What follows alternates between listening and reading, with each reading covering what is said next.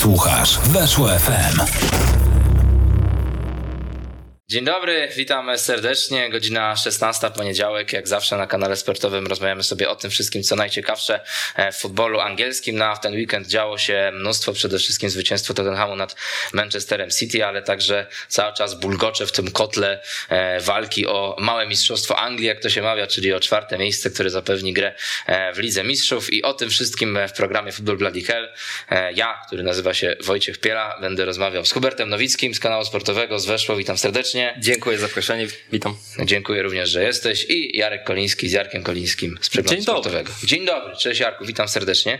E, słuchajcie, e, jako że wy tworzycie ten program i były postulaty o tym, żeby ten program rozpoczynać od grafiki z wynikami spotkań, no to e, wychodzimy naprzeciw i też oczywiście e, chcemy, żebyście byli uśmiechnięci oglądając nas, e, a najbardziej jak nie musicie nas oglądać, tylko na przykład piękne grafiki przygotowywane przez ludzi z backstage'u, no i właśnie od pierwszej grafiki rozpoczynamy. To są e, te spotkania, które w ostatni weekend odbyły się e, na Wyspach. E, sporo ciekawych wyników. Na pierwszy mecz, od którym chciałem z wami porozmawiać, no to oczywiście mecz na Etihad Stadium, Manchester City kontra Tottenham.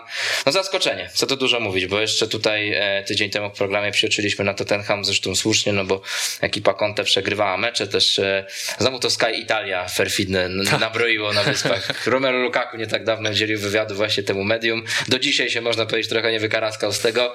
Antonio Conte e, też miał z tego powodu problemy, też się musiał tłumaczyć.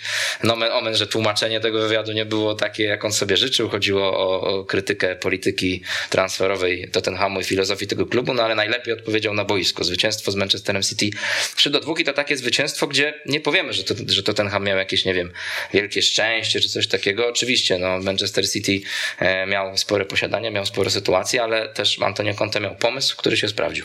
Tak, no grali z kontrataku, ale nie był to taki mecz, że a bywało już takie kiedyś w Premier League też z udziałem Tottenhamu, że dwa kontrataki przez całe spotkanie, dwa gole, no to, to zdecydowanie nie było to, no bo Tottenham miał więcej strzałów celnych od Manchester City w tym spotkaniu, mimo że to, to City więcej e, mieli, mieli piłkę i nacierali na, e, na rywala, więc e, no przede wszystkim no myślę, że nie można tutaj e, odpuścić e, tematu formy przede wszystkim Harry'ego Kane'a, no bo jest to oczywiście wielkie zwycięstwo, nikt się, znaczy mało kto się go spodziewał, tego zwycięstwa tak jak mówiłeś, no bo trzy porażki z rzędu Tottenhamu, e, świetna dyspozycja Manchesteru City od, e, od dawna, no bardzo wysokie zwycięstwo w Lidze Mistrzów na wyjeździe, takie e, wręcz stawiające już w kolejnej rundzie The Citizens, ten rewanż, który raczej nikomu nie jest potrzebny.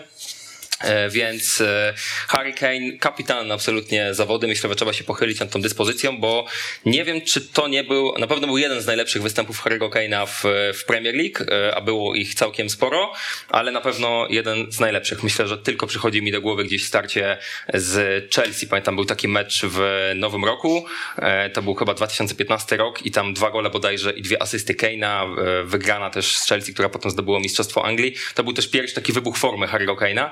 Więc nie wiem, które z tych spotkań byśmy stawiali wyżej, no ale absolutnie kapitalny występ. Strzelił dwa gole, trzeciego mu e, anulowano, a mimo to chyba i tak najbardziej go zapamiętamy z rozgrywania piłki, co, co też tworzy jakiś absolutny Ty Jarku, mów, a my właśnie możemy pokazać grafikę z naszym kozakiem kolejki, no bo jak się domyślacie, jest nim Hurricane. Tak, zdecydowanie. Ja się zastanawiam, kiedy ostatni raz widziałem tak kompletny występ napastnika jakiegokolwiek klubu w jednym meczu, bo to rzeczywiście, jak mówi, mówi Hubert, były i gole, i było rozgrywanie, i były, e, była pomoc w obronie kolegom. Naprawdę to nacharował się e, nomen omen Hurricane mhm. E, straszliwie. Sprawdziłem sobie jego kontakty z piłką w tym meczu. Cztery kontakty z piłką w polu karnym mm, Manchesteru City, z czego dwa, dwa gole. Aż 20 kontaktów z piłką na swojej połowie. To pokazuje właśnie, jak głęboko grał Hurricane mm, i jak bardzo pomagał drużynie. I te przeszywające, prostopadłe podania, przeszywające całą obronę Manchesteru City to było coś pięknego, bo, bo z tego poszedł jeden gol, ale były chyba jeszcze ze trzy takie próby, więc to naprawdę za każdym razem wyglądało bardzo groźnie i widać, że, że to jest ten Harry Kane, którego stworzył trochę Jose Mourinho, bo to on też go trochę zaczął ustawiać e, trochę e, schowanego w sensie bardziej głęboko e, grającego i, i to dzięki e, pracy z Jose Mourinho on jest i świetnym asystentem i świetnym, i świetnym napastnikiem. Także Harry Kane naprawdę mocno tutaj zaimponował. W ogóle zaimponował mi Antonio Conte i jego taktyka, ponieważ no, Antonio Conte pokazał po raz kolejny, że ma sposób, potrafi grać z drużynami, konkretnie z Manchesterem City Pepa Guardioli, bo już go dwa razy pokonał. Jak był trenerem Chelsea, sezon 2016-17, dwa mecze i dwa zwycięstwa mm, Chelsea. I teraz ta taktyka była y, bardzo mocno mm, widoczna. Pięciu obrońców w jednej linii, potem czterech pomocników w jednej linii i wysunięty Harry Kane. I tam było tak, tak zwarte te dwie formacje, tak blisko siebie, że Manchester City był po prostu bezradny. Nie był w stanie przebić się przez, y, przez tą skomasowaną y, obronę. 34 mm, dośrodkowania Manchesteru City w pole karne rywala, ale chyba tylko cztery trafiły w głowę kogokolwiek tam z Manchesteru City, ponieważ y, no, zwyczajnie przewaga wzrostu była po stronie Tottenhamu. Wiemy, że dosyć niskich ma piłkarzy w ataku Manchester City, więc tutaj ta taktyka kompletnie nie, nie, nie była w stanie zaskoczyć Tottenhamu, także no, nigdy bym się nie spodziewał, że Tottenham może tak świetnie ten mecz zagrać. Warto wspomnieć o Kulusewskim, który zagrał mhm. bardzo dobry mecz y, i fajnie z punktu widzenia kibica Tottenhamu, bo, bo też wiemy, jaka narracja była, że to jednak taki transfer trochę na szybko, byleby ktoś był, bo te wszystkie i inne pomysły transferowe nie, nie wypaliły. Także to być może też jest taki mecz dla niego, który będzie mm, takim początkiem dla niego fajnej przygody na, w północnym Londynie. Tak, no Manchester City właśnie 39 dośrodkowań w meczu ze Southampton to jest rekord Premier League w tym sezonie, jeżeli chodzi o liczbę właśnie wrzutek. E, z kolei ten mecz z Tottenhamem 36 takich prób i to jest z kolei drugie miejsce w tej e, klasyfikacji, więc to z kolei trochę wraca nam do dyskusji właśnie o Harry Kane, który miał przejść przecież na Etihad Stadium, bo właśnie kogoś takiego e, brakowało, no a sam Kane trzeba zwrócić zwrócić uwagę też na wagę każdego z kontaktu z piłką. Tylko Son miał mniej e, kontaktów z piłką, jeżeli chodzi o zawodników Tottenhamu z pierwszej jedenastki w tym spotkaniu, a jak wielką wagę miał każdy kontakt hmm. właśnie Harry'ego Kane'a. Tak naprawdę wszystkie zagrania, kompilacje z tego meczu, zagrań Tottenhamu byśmy mogli zrobić samych e, podań Kane'a i myślę, za dużo by nas nie ominęło, jeżeli chodzi o grę całego zespołu. Te podania też lewą nogą przeszywające, co też pokazuje geniusz tego zawodnika, który przecież jest e, prawonożny. No i myślę, że jeżeli chodzi właśnie o pozycję napastnika, gdzie nie podejrzewalibyśmy, że ktoś taki ma tak wielkie umiejętności właśnie w kreowaniu gry. Oczywiście on to pokazywał już od tam powiedzmy dwóch lat, o czym też wspominałeś. Natomiast e, no, geniusz, że ktoś to odkrył, że on potrafi to robić, bo on myślę robi to po prostu lepiej niż ofensywni pomocnicy w tej lidze, a nie pomyślelibyśmy o tym absolutnie.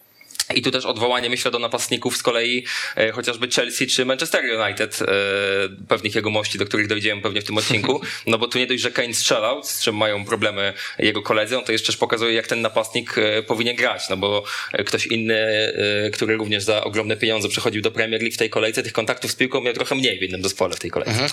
Natomiast też wiemy, że w końcu ta defensywa Tottenhamu nie przeciekała, tak jak to miało miejsce w starciach z Wolverhampton czy e, z Southampton.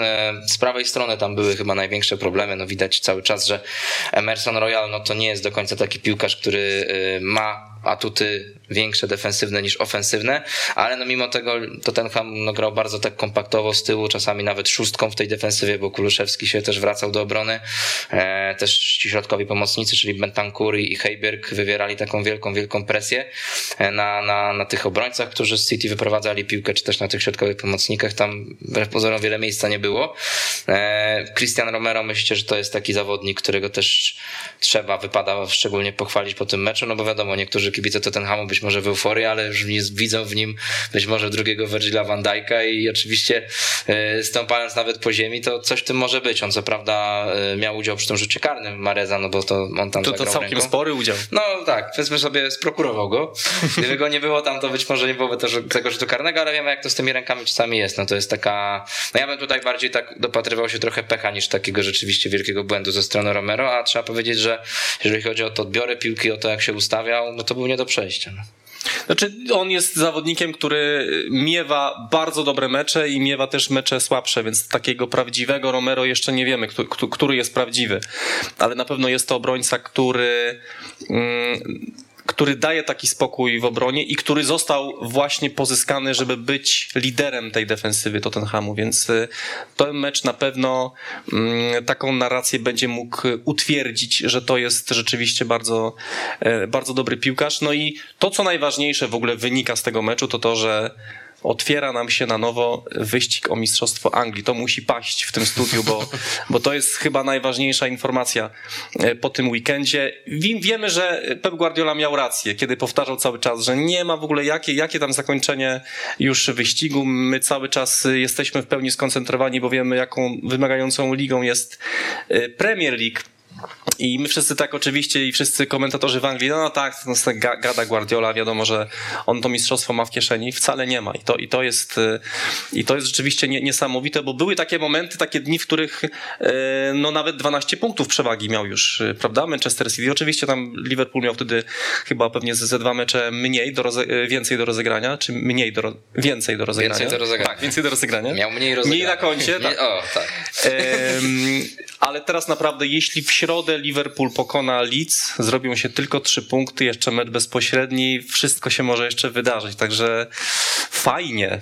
Tak, no, a, to, że, a to, że mamy taką sytuację, to jest też zasługa przede wszystkim właśnie Tottenhamu, Antonio Conte i tej mentalności zwycięzców, o której mówiliśmy, bo to warto też zaznaczyć, co e, te słowa Antonio Conte były takie gorzkie, niezbyt tak. przyjemne dla zawodników, o czym też mówiliśmy, a ten mecz jest praktycznie definicją mentalności zwycięzcy w sporcie, no bo przecież duże problemy miał mimo wszystko Tottenham, no stracił, jakby stracił wynik w 92 minucie, ciężko było z tego wyjść po rzucie karnym e, Mareza, no a tu się okazało, że oni wciąż dążyli do tego, żeby, e, żeby wygrać, mimo że wcześniej też anulowano im tą bramkę, więc podnieśli się z tego całe pełne 90 minut, a nawet jeszcze ten czas doliczony e, trzymali szyk w obronie, no i myślę, że też potwierdzili menedżerowi po prostu, że, że oni rozumieją, co on im przekazuje. To może być taki kamień węgielny, jak to się mówi, myślę, pod, hmm. pod sukces też Tottenhamu, no bo myślę, że na takim meczu można jechać przez spokojnie, przez kilka tygodni, jeśli chodzi o taką atmosferę po prostu i, i tą aurę panującą w całym zespole, więc myślę, że może to być mecz, który też trochę odwróci los Tottenhamu.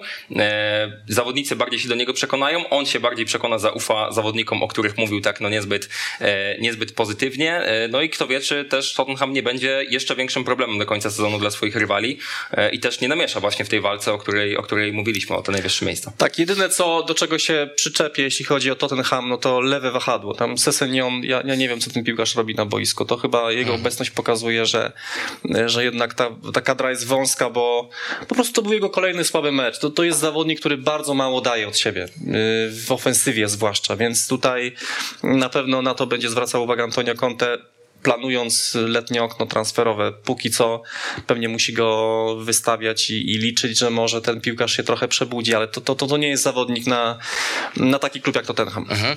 E, zawiedzeni jesteście bardzo postawą Manchesteru City, no bo myślę, że ci obrońcy, e, tacy jak Cancelo, Laporte, Diaz czy Walker, no to przyzwyczaili do lepszej gry. Tutaj właściwie przy każdym jakiś mniejszy czy większy minus można postawić, no bo naprawdę te przestrzenie, jakie oni zostawiali, bo jedna sprawa to są te fantastyczne zagrania Keina, czy też czasami innych zawodników, e, no ale jednak no, oni musieli mieć tę przestrzeń, żeby było jak wbiegać, czy jak zagrywać, no i to samo się nie zrobiło, ja byłem zwłaszcza, zwłaszcza poruszony tym pierwszym golem, prawda, no bo tam zupełnie zachowała się ta defensywa City, jakby każdy z nich był elementem jakiegoś oddzielnego organizmu, a nie jednego takiego stałego, gdzie zawsze ten Manchester City się kojarzył, że w tej defensywie naprawdę wszyscy wiedzą, co mają robić. Tak, no Manchester City zagrał bardzo wysoko przede wszystkim, no Guardiola zwykle gra bardzo wysoką linią obrony, no i tutaj wszyscy o tym wiedzieli, Conte też o tym wiedział, Guardiola wiedział, że Conte o tym wie, a mimo to tak zagrał, e, chciał pewnie pokazać, że mimo wszystko ten jego styl się obroni, no a tu Conte idealnie go skontratakował właśnie i, i, i przepracował, miał do tego też świetnych zawodników. Cancelo tak naprawdę więcej pokazał w ofensywie, zresztą no wiemy wiemy, jak ofensywnie grają e, obrońcy również u, u Pepa Guardioli. On miał aż pięć strzałów na bramkę, więc e, robił sporo zamieszania, no ale one się nie skończyły żadnym, e, żadnym pozytywnym zakończeniem dla, dla zespołu. W, w, tej, w tej pierwszej bramce faktycznie no, sporo było tych przestrzeni. Laport wybiegł do, do Keina, ale do niego nie zdążył. Ruben Diaz też, też niezbyt był stabilny, biorąc pod uwagę ogólnie jego formę na przestrzeni ostatnich sezonów. Kyle Walker próbował w tych wszystkich akcjach tam gonić Sona, który wychodził na, na czystą pozycję, więc jakby jakby no e, trochę to był taki mecz po prostu typowy Guardioli z tym jego e, stylem gry, no i po prostu no Conte idealnie to rozpracował i wydaje mi się, że też częściowo przez to ci obrońcy no, mieli takie, takie sytuacje, jakie mieli. Tak, to prawda. Diaz, mi się, mi się nie podobał Diaz e, i, i też mi się nie podobał przed tygodniem przeciwko Norwich, to znaczy też popełnił ze dwa takie błędy, które przy lepszym rywalu mogły skończyć się golem, ale że to było Norwich, które w ogóle nie strzela goli, to, to, to przeszło to bez echa, natomiast to był taki kolejny jego mm, słabszy trochę mecz, więc tutaj na pewno Guardiola może będzie na Johna Stonesa w takim razie y, stawiał. No zobaczymy, bo tam ma, ma, ma, tę, ma tę kadrę szeroką, będzie mógł tutaj... Stones w Lidze Mistrzów to jeszcze na prawej obronie tam chyba grał teraz ostatnio. W, A, nawet nie zwróciłem uwagi. Możliwe, możliwe. No i jeszcze Kyle Walker, który no ewidentnie nie przypilnował Harry'ego Kane'a przy tym golu mm, na, na 2-3. Tam też y, wyskoczył, wyskoczył Kane spóźniony, Kyle, Kyle Walker y, i tak to się skończyło. Także rzeczywiście obrona do poprawy. Mhm. Obrona do, do poprawy, no i będziemy się na pewno temu wszystkiemu przyglądać, no bo tak jak ty tutaj Jarek mówiłeś, no wraca nam to wyścig o mistrzostwo, wraca za sprawą e, Liverpoolu, którego dobra e, postawa w meczu z Norwich sprawiła, że te nadzieje Kanarków na dobry wynik odfrunęły gdzieś z wiatrem, można powiedzieć, tak jak przeminęły z wiatrem również stare ceny w sklepie Xcomu, naszego partnera technologicznego, gdzie macie w opisie tego filmu link, możecie sprawdzić lekkie, nowe, lżejsze te ceny na telewizory marki Philips choćby, także zachęcamy, zapraszamy. E, ostatnio te silne wiatry, jak widać e, ceny stare przeganiają, no i niestety dla Norwich przegoniły te nadzieje na dobry wynik, chociaż te nadzieje, Jarko, ten mecz, jak robiłeś ten mecz, czy ten klasyka, także zaraz tutaj się wiesz, mógł rozwinąć, e, no te nadzieje były większe pewnie niż nawet się wydawało i kibicom Liverpoolu, i kibicom nawet, nawet pewnie Norwich. Gol Rashice na początku drugiej połowy zasiadł, zasiał trochę takiego fermentu, no ale później jednak Liverpool za sprawą Salaha, Mane i, i Diaza potwierdził, że jest w znakomitej formie. Mamy zresztą grafikę pokazującą wyczyny Mohameda Salaha, no bo to już jego 150 gol we wszystkich rozgrywkach właśnie dla Liverpoolu. No i mniej spotkań potrzebował tylko Roger Hunt, legenda e, klubu Mistrz Świata z 1966 roku, czyli też no nie byle grajek, aby to osiągnąć. No a za Salahem choćby Ian Rush czy Fowler, więc też całkiem nieźli snajperzy.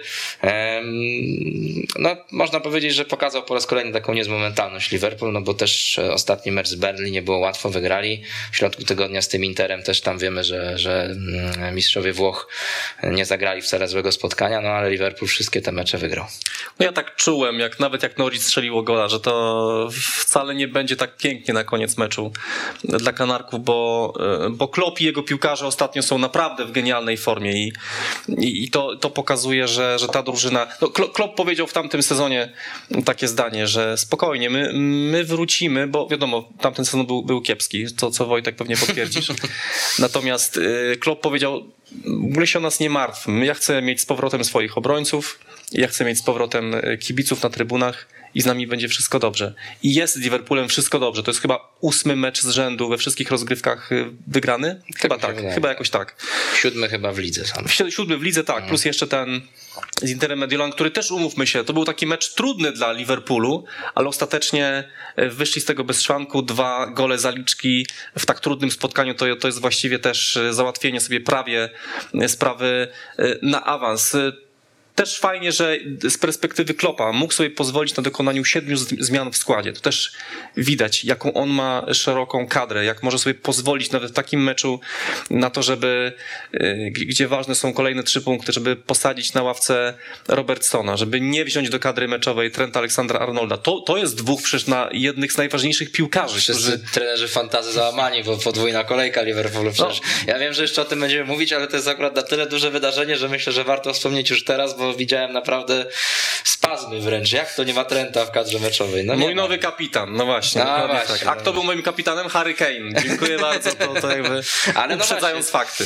E, Ale rzeczywiście mhm. Y, i, i to, to jest dwóch piłkarzy, którzy napędzają wszystkie, wszystkie akcje ofensywne Liverpoolu. Tu ich nagle nie ma, a Liverpool i tak sobie, i tak sobie poradził. Luis Diaz, pierwszy gol, też widać, że to jest zawodnik, który nie potrzebował dużo czasu na to, żeby się wkomponować w nowe barwy, tylko mm, bardzo szybko załapał o co chodzi. Już ma tego pierwszego gola, teraz będziemy już tylko łatwiej. Także to wszystko wygląda e, super z perspektywy kibica Liverpoolu. Tak, no o Liverpoolu tak trochę cicho, no bo jednak no Manchester City był tym zespołem, który tę serię zwycięstw cały czas śrubował i o tym o nich się głównie mówiło, no ale musimy pamiętać, że Liverpool e, jeszcze nie przegrał meczu w 2022 roku, co jest e, super wyczynem, no i są już tylko 6 punktów za, za City. Czekamy na ten mecz z Leeds, no bo oni je, jeszcze ta walka o mistrzostwo na ten moment jest, ale żeby ona się dopełniła tak, tak w pełni, no to, no tak. to trzeba odbębnić, no bo biorąc pod uwagę obecną formę Leeds, no to jednak tak chyba takiego słowa trzeba użyć, żeby na Enfield jednak odbębnić zwycięstwo z Pawiami. Steven Gerrard też tak myślał.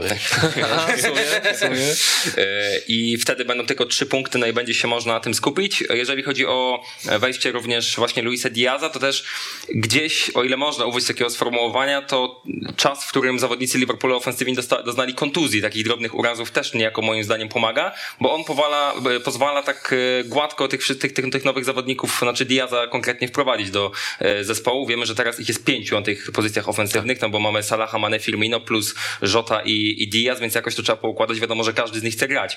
E, Jota został zmieniony już w tym meczu z Liverpoolem, wszedł Firmino, teraz się okazało, że Firmino też ma jakiś uraz, więc ta trójka była pewna. No nikt nie usiadł na ławce z tych najlepszych ofensywnych zawodników i do tego jeszcze każdy się wpisał na, na listę strzelców, więc to najlepiej pokazuje, że, że wszystko tam po prostu gra. Jeżeli chodzi o taką atmosferę między tymi gwiazdami, E, to też warto wspomnieć, że z tego co czytałem, to Sadio Mane złożył taką oficjalną prośbę do klubu, e, żeby w żaden sposób nie świętować czy nie przypominać tego triumfu Senegalu na, na w Pucharze Narodów Afryki, mm. z uwagi na to, że Mosalah wciąż może przeżywać tą porażkę w finale i on nie chciał w ten sposób jakoś prowokować takich e, sytuacji, więc jeżeli media gdzieś spekulowały o jakimś konflikcie na linii tych dwóch największych gwiazd, że one niekoniecznie się ze sobą może najlepiej, może też poza boiskiem dogadują, no to tu raczej mamy dowód na to, że, że taki gest ze zdecydowanie poprawiający atmosferę, myślę, w zespole. A rzeczywiście, bo nawet chyba Jurgen Klopp po tym meczu też pytany właśnie o tą 150 Mohameda Salaha też wspomniał o Mane, ale zwróćcie uwagę, że Mane też ma doskonałe liczby, też świetnie strzela, więc tam,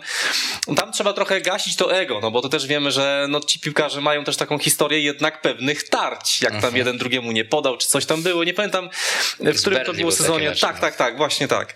Więc tam musi też Klopp umiejętnie tym, tym egiem, egiem, egiem w szatni zarządzać, a, a ma zadanie bardzo trudne. I sam to mówi, że przy tak szerokiej kadrze, kiedy zauważcie, tydzień temu przeciwko Burnley Joe Gomez nawet siedział na trybunach, nie było go w kadrze meczowej. Teraz nagle wskakuje do podstawowego składu. Tam każdy piłkarz musi być w takiej gotowości, takiej w utrzymaniu, takiej koncentracji, że on w każdym momencie może być potrzebny, więc musi być gotowy do, do gry. I to jest zadanie Klopa, ale Klop w takich rzeczach jest świetny. To jest świetny psycholog, to jest, to jest trener, który doskonale potrafi prowadzić atmosferę w szatni, więc on do tego zadania jest idealny. No i żeby jeszcze wyciągnąć jakąś statystykę też potwierdzającą, że jest pięknie i kolorowo w ofensywie Liverpoolu, to był to 30 mecz mecz, w którym Mane i Salah e, meldowali się na liście strzelców w Premier League, co jest też rekordem pod tym względem, jeżeli chodzi o Liverpool, więc ten duet najczęściej razem w jednym meczu trafiał do siatki. Czyli ta współpraca jednak aż tak źle nie wygląda, no i, i te gole strzelane przez Liverpool, no to tutaj były takie prawdziwe arcydzieła, właściwie każdy, no bo Sadio Mane, no to taki półobrót naprawdę tak. efektowny,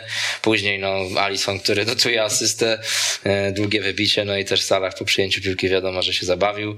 No i ten trzeci gol Luisa Diaza, też świetne podanie Jordana Hendersona Henderson tutaj tak to, to warto, warto zauważyć, warto docenić, bo, e, no bo też Jordan Henderson mam wrażenie, że jest takim zawodnikiem, który w ostatnim czasie jest w całkiem niezłej formie. No i ten gol Luisa Diaza trochę mi przypominał, tak jak kibice Liverpoolu już przerabiają przyśpiewkę z Luisem Suarezem, zamiast nazwiska Suarez dodają Diaz.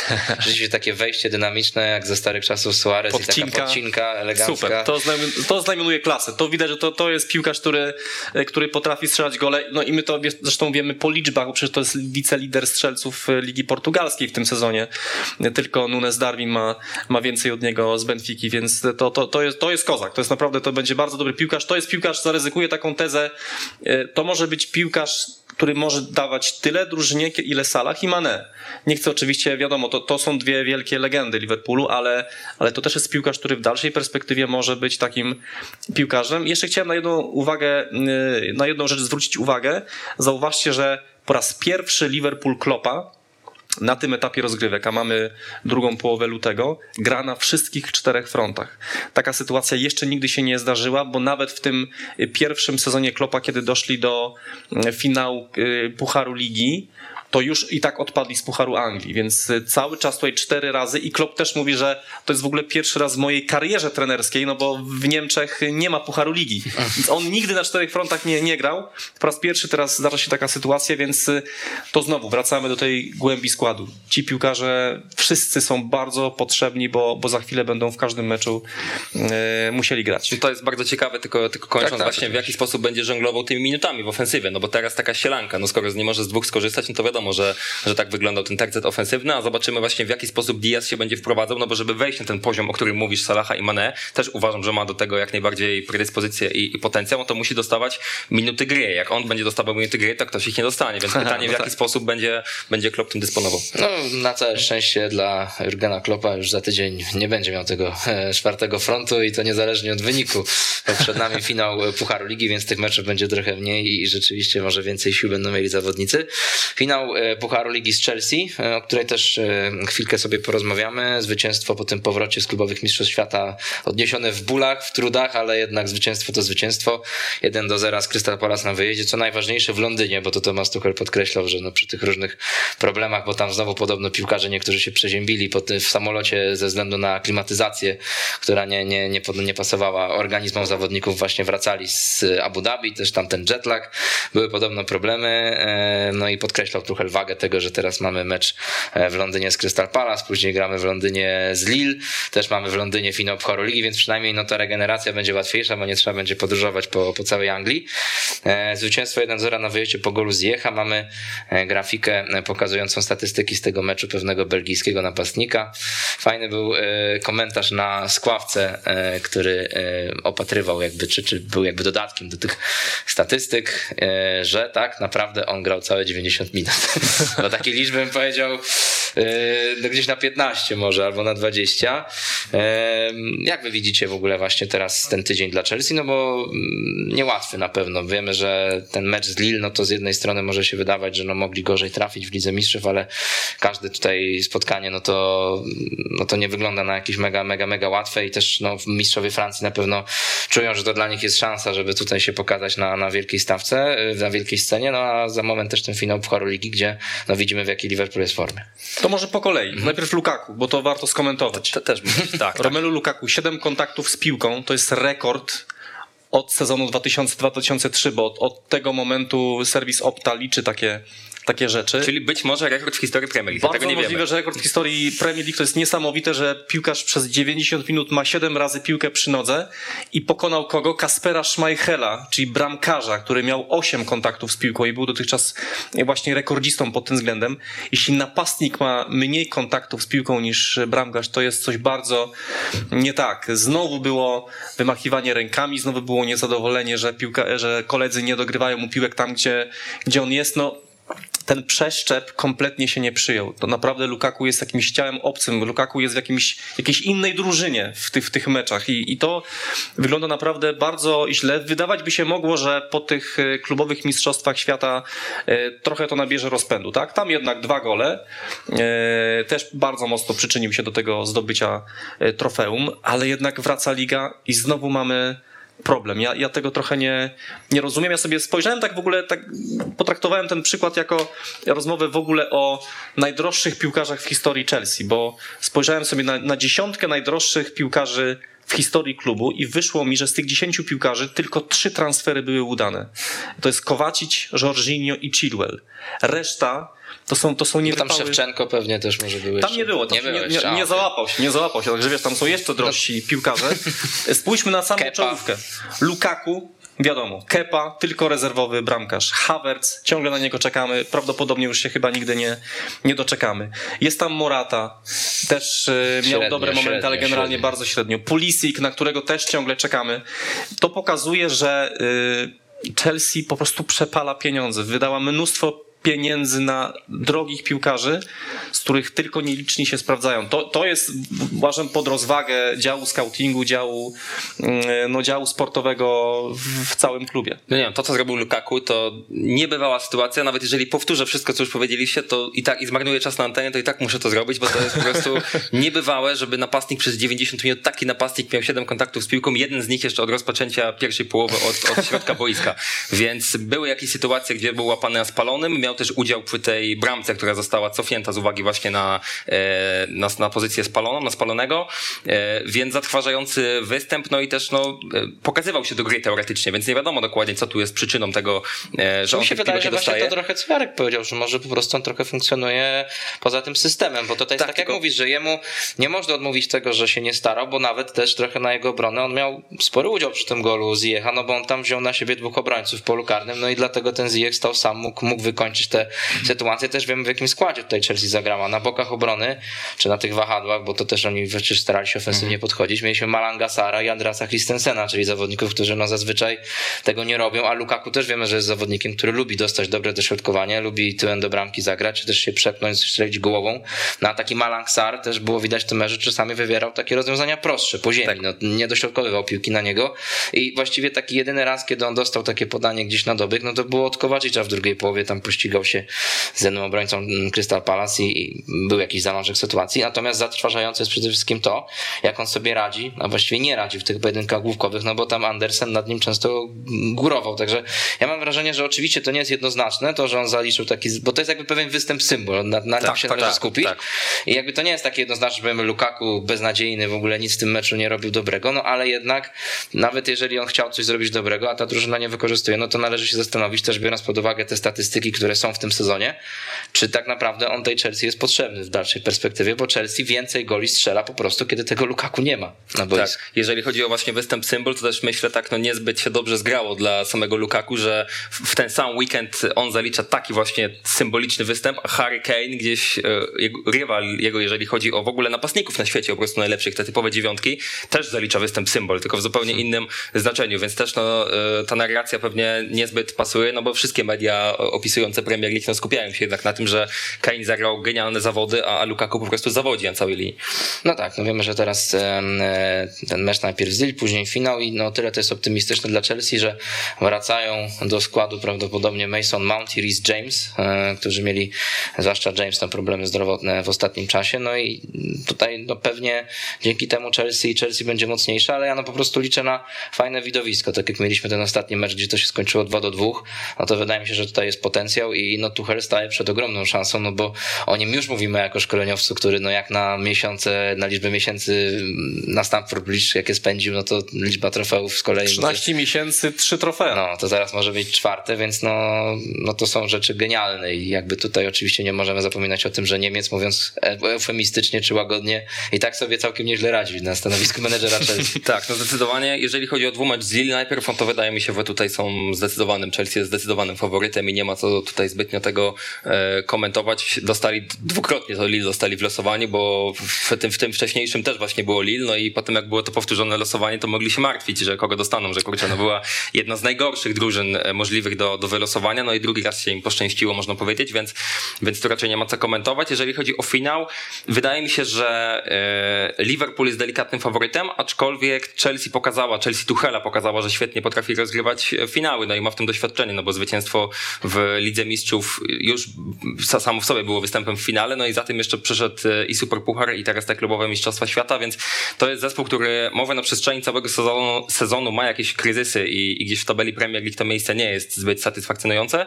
O tyle finały rozgrywać potrafi, no i myślę, że Tuchel też się po prostu skupi na, tych, na tego typu rozgrywkach pucharowych, no bo Premier League no, sam już przyznał, że, że raczej no, odjechała, no ta strata jest po prostu zbyt duża, e, więc warto skupić się po prostu na tych pojedynczych spotkaniach, takich jak chociażby finał Pucharu Ligi, żeby dalej wciąż, wciąż wkładać coś do gobloty. Tak, a natomiast jeśli chodzi o Ligę Mistrzów, to ważne jest, żeby w tym pierwszym meczu już naprawdę solidną e, zaliczkę mieć, ponieważ no, są takie informacje, że nie wiadomo w jakim składzie do Francji poleci Chelsea, bo e, Francja bezwzględnie wymaga dla wszystkich, którzy wjeżdżają na jej teren, żeby byli zaszczepieni przeciwko COVID-owi, a pojawiają się informacje w angielskiej prasie, że nie wszyscy piłkarze Chelsea są zaszczepieni, chcą się szczepić. Nie, nie wiemy, jacy to są piłkarze, nie znamy znamy nazwisk. Tu wiemy więc... się po składzie nawet nich. Dokładnie tak, więc dlatego ważne, żeby już teraz strzelić te kilka goli i mieć spokojną głowę, bo, no bo nie wiadomo w jakim składzie poleci drużyna, okaże się, że może tam jest 90% pierwszego składu nagle e, jest antyszczepionkowcami. Te, tego nie wiemy, dlatego, dlatego mówię, ten, ten mecz jutrzejszy jest e, istotny. No tak, wiemy, że jakby ja podtrzymuję to swoje zdanie, że e, każdy mecz właściwie na tym etapie już w Lidze Mistrzów, no to jest trudny i musisz go wybiegać, ale jak sobie przypomnimy, że Chelsea zajęła drugie miejsce i to w taki trochę pechowy, czy frajerski nawet ze swojego punktu widzenia sposób straciła to pierwsze miejsce w ostatniej kolejce fazy grupowej, po tym jak zremisowała z Zenitem, Juventus wygrał swoje spotkanie, no to będąc na drugim miejscu w Lidze Mistrzów, no to mogli naprawdę o wiele gorzej trafić niż na Lille, także, także no na pewno fani mają nadzieję, że zrobią użytek z tego losowania podopieczni Tuchela i przejdą do kolejnej rundy. Innym zespołem, który jest z Anglii i który będzie grał w Lidze Mistrzów w tym tygodniu jest Manchester United, no i całkiem niezła rozbiegówka, bo zwycięstwo na wyjeździe z Leeds 4 do 2. Bruno Fernandes znowu strzela i powiedzmy sobie, że jakby co tydzień grał Manchester United z Leeds, to pewnie Mohamed Salah byłby zagrożony, jeżeli chodzi o e, walkę o koronę króla strzelców, bo jak sobie zobaczymy na grafice, no lubi Bruno Fernandes właśnie ekipie Marcelo Bielsy strzelać gole w tym sezonie, już cztery, innym zespołom troszeczkę mniej, e, no ale nie tylko Bruno Fernandes zasługuje na ciepłe słowa, właściwie chyba wszyscy z Manchester United, bo to był rzeczywiście taki Oprócz jednej osoby. dobry mecz od dawna, kogo byś tutaj Jesse Lingard. Jesse Lingard, okej. Był tak. słaby. Był słaby, ale Jadon Sancho, nie wiem czy nie najlepszy O, mecz najlepszy, Manchester tak. United. Chciałem o nim powiedzieć właśnie, wyobraź sobie. Proszę bardzo. się. Jarek Koliński Jadonie Sancho, laurka już teraz od nas dla was. Nie, to, to, jest waż, to jest ważna rzecz dla, dla Ralfa Rangnicka, dla całego Manchesteru, bo, bo to musiały być frustrujące miesiące dla wszystkich związanych z Manchesterem, że pozyskujesz gwiazdę Ligi Niemieckiej, która trochę jak ten Lukaku była ciałem obcym i właściwie nie wiadomo, nie wiadomo było, co ona robi na, na boisku. Teraz wreszcie y, to jest zawodnik odważny, który podejmuje driblingi. Miał chyba najwięcej driblingów ze wszystkich y, piłkarzy Manchesteru. To jest piłkarz, który kreuje sytuację, który ma asysty. Do tego jeszcze niech dojdą gole, chociaż ostatnio też nawet strzelił. No ostatnie cztery mecze Jadona Sancho to były wszystkie cztery mecze w podstawowym składzie, trzy z nich po 90 minut i bilans tych meczów to jest jeden gol i dwie asysty. Widać, że to jest zawodnik, który y, no, nabiera tego rozpędu i być może wkrótce będzie takim piłkarzem jak, jak w Bundeslidze, czego wszystkim kibicom Manchesteru United życzę, bo to jest fantastyczny piłkarz. Ja go bardzo, ja go bardzo lubię i też, też trochę cierpiałem z tego powodu, że, że nie może się kompletnie y, przyjąć. Więc to jest jedna z najważniejszych informacji dla, dla Rafa Rangnika i w ogóle to zwycięstwo Manchesteru, to jest, ten mecz to, to było taki Manchester w pigułce, czyli pokazał Manchester to, za co kibice United wkurzają się na nich i to, za co ich kochają. Te, te głupio stracone bramki, beznadziejnie stracone bramki, przy stanie, kiedy wydaje, wydaje ci się, że masz już ko- wszystko pod kontrolą, ale potem, kiedy masz trudniejszy moment, jednak się podnoszą, strzelają dwa gole i wygrywają. Więc to był taki Manchester tego sezonu, który i frustruje, i rozkochuje trochę swoich, swoich kibiców. Tak, no jeszcze niedawno była ta statystyka, e, którą też kiedyś tam przytaczałem, że właśnie Manchester United e, nie potrafił wygrać dwóch spotkań Premier League z rzędu, w których prowadził po pierwszych połowach. To były mecze z Barnley i z Southampton. E, No i teraz jak było 2-0 do przerwy, to już sobie pomyślałem, dobra, to już to przełamali, to już na pewno już tu się nic nie wydarzy. No i potem w jedną w minutę tak naprawdę Leeds potrafiło jakimś cudem e, jednak ten stan wyrównać i już myślałem, że kto wie w jaką stronę to pójdzie, być może znowu gdzieś siądą e, też psychicznie myślę, no bo to też w, w jakimś stopniu na pewno e, taka sytuacja na boisku ich e, obciąża. No i to przełamanie właśnie Sancho, miejmy nadzieję, że tak to będzie dalej jego grze wyglądało, no bo tego oczekiwaliśmy od niego, tej pewności siebie, której zupełnie brakowało w pierwszej części sezonu, a piłkarz przyszedł za gigantyczne pieniądze, miał świetne liczby, nie, nie bywała umiejętności jak na, jak na swój wiek, więc miejmy nadzieję, że już się na stałe odbudował. No i też przełamanie, oprócz tego Sancho, to przełamanie całego Manchesteru z tymi rzutami różnymi, no bo to chyba był Właśnie, też taki główny, tak. główny temat e, do momentu tego, e, tego rzutu rożnego, który Maguire zamienił na bramkę. 139 prób dośrodkowań e, i, i żadnego, żadnego gola w tym sezonie. Piąty, Klub, który zatrudnił sobie trenera od całych fragmentów. Co, No i właśnie po to to zrobił, że mogła jeszcze gola. tak? Nie czepiaj się. Piąte miejsce mieli pod tym względem, jeżeli chodzi o liczbę wykonywanych rożnych. No i oprócz tego, że mieli tego specjalistę, to jeszcze w polu karnym też mieli specjalistę. No bo Harry Maguire, przecież no jak sobie przypomnimy chociażby mecze reprezentacji Anglii, no to wszystkie wrzutki po prostu na Maguire'a. No to jest No piłkarz ma tę głowę, no. skrojony do tego. Podejrzewam, że y, No z Polską nawet strzelił. Tak, no tam co prawda was woleja. Po, podejrzewam, że koszt, y, jakby wartość na rynku transferową Harry'ego Maguire'a, to, to w jakimś tam sporym procencie momencie też e, opiera się jako wetośrodkowy obrońca tą świetną grę głową po prostu. To mu pewnie daje dużo tego umiejętności i wartości. No a tutaj e, cały czas nie potrafili tego wykorzystać, więc warto docenić również to, że tutaj się w końcu odnalazł. A swoją drogą wiecie, jaki pseudonim miał Harry Maguire w Sheffield United, jak grał? Nie wiem. Wielki łeb. Bo wiem, no. wiem to od polskiego piłkarza, tak, który akurat tak. z, nim wtedy, z nim wtedy grał. Także no, no ma tę głowę, trzeba ten atut wykorzystywać. Tak, tak, tak. No wiemy, że to też ważne w kontekście tych spekulacji, które się pojawiały w tygodniu, że tam Cristiano Ronaldo podobno podkopuje dołki pod pozycją Harry'ego Maguire'a, właśnie pod tym kawałkiem materiału, który nosi na ramieniu, nazwanym opaską kapitańską. E, no ale oczywiście Maguire wszystkiemu zaprzeczył, Rafa Langing również, no i przede wszystkim gol strony przez Maguire'a zaprzeczył wszystkim spekulacjom. Teraz będzie trochę spokojnie spokojniej, no bo przed Manchesterem też mecz z Atletico i ja powiem szczerze, że mm, po tym co zobaczyłem jestem takim delikatnym optymistą, bo też Atletico to jest zespół, który ma dosyć poważne problemy z grą defensywną, to już nie jest ten taki monolit, jaki znamy sprzed lat, kiedy Diego Simeone z tym zespołem zdobywał tytuły mistrza Hiszpanii, oni potrafią, nie wiem, po cztery gole w lidze tracić w meczu, czy po trzy, no a ten Manchester United, co by o nim nie powiedzieć, no to jednak główne zarzuty, jakie dotyczyły e, Czerwonych Diabłów w ostatnim czasie, no to polegały A na jakiejś tam mentalności rzeczywiście, że oni tracili prowadzenie i B na niewykorzystywaniu sytuacji, bo szanse sobie potrafili stwarzać i to był też taki mecz, no, gdzie wyjątkowo Manchester należy pochwalić, no bo w końcu te sytuacje zaczęli wykorzystywać, no i widzimy co się, co się stało. Oni naprawdę w ofensywie mają kim grać i wydaje mi się, że tutaj no, dla mnie są takim być może nawet delikatnym faworytem tego dwumeczu. Wiesz co, dla mnie, ja nie jestem przekonany przed tym dwumeczem co do tego właśnie, że oni by byli faworytem. Nie jestem zbudowany tym, e, tymi występami w ostatnich tygodniach, po prostu no nie były one zbyt regularne. Natomiast e, tym, co sprawia, że faktycznie jestem w stanie uwierzyć, że może to się skończyć nawet dosyć, dosyć, dosyć łatwym zwycięstwem w dwumeczu właśnie Czerwonych Diabłów, jest po prostu osoba Cristiano Ronaldo, który, no jak wiemy, uwielbia rozgrywki Champions League, jedzie teraz do, do Madrytu, do jednego z największych rywali e, klubowych, z, którymi się, z którym się mierzył przez wiele lat grając w Realu, więc wydaje mi się, że to są okoliczności idealne. Ta wielka scena, nie boisko Turf Moor, tylko, tylko jednak no, Champions League, starcie dwóch świetnych europejskich drużyn i tam możemy zobaczyć faktycznie e, Ronaldo, który zagra na jednak innym poziomie niż w Premier League, no bo tutaj ten wskaźnik e, expected goals jest dla niego bezlitosny. Teraz też no, zmarnowana poniekąd ta sytuacja z dwóch czy trzech metrów. No nie była ona zbyt komfortowa, no ale jednak Ronaldo... Ale umówmy się, on powinien tak, to. Kto, jeszcze kto jak kto, ale on akurat to zdecydowanie powinien to nawet wepchnąć po prostu do siatki. Więc e, jeżeli chodzi o, o ten dwumecz z Atletico, to myślę, że to może być taki przyczynek do... Dokładnie, dokładnie się z tobą zgadzam. Tak, jeśli Ronaldo przypomni sobie, jak się strzela gole, to tutaj widzę dla United sporą szansę na awans. Też patrząc na to, jak gra Atletico, które umówmy się, już nie jest tym mistrzem, który, który wzbudzał strach w każdym, tylko jest chyba na piątym miejscu, dopiero 15 punktów straty do lidera. To nie jest już to Atletico, którego mm, aż tak należy się bać, a to, to zwycięstwo e, pod względem mentalnym z Leeds bardzo ważne dla, dla United na tym, rzeczywiście można budować kolejne występy, bo też zwróćmy uwagę, że to nie, nie tylko chodzi o to, że mecz został wygrany przy stanie 2-2, strzelili dwa gole, ale z jakim rywalem? Leeds United, ja wiem, że to nie jest, to nie jest taki sam rywal dla Manchesteru jak Liverpool, ale również y, rywalizacja tych dwóch drużyn to jest, to jest coś wzbudzającego ogromne, ogromne emocje. Nawet kiedyś, nawet kiedyś Sir Alex Ferguson powiedział takie zdanie, że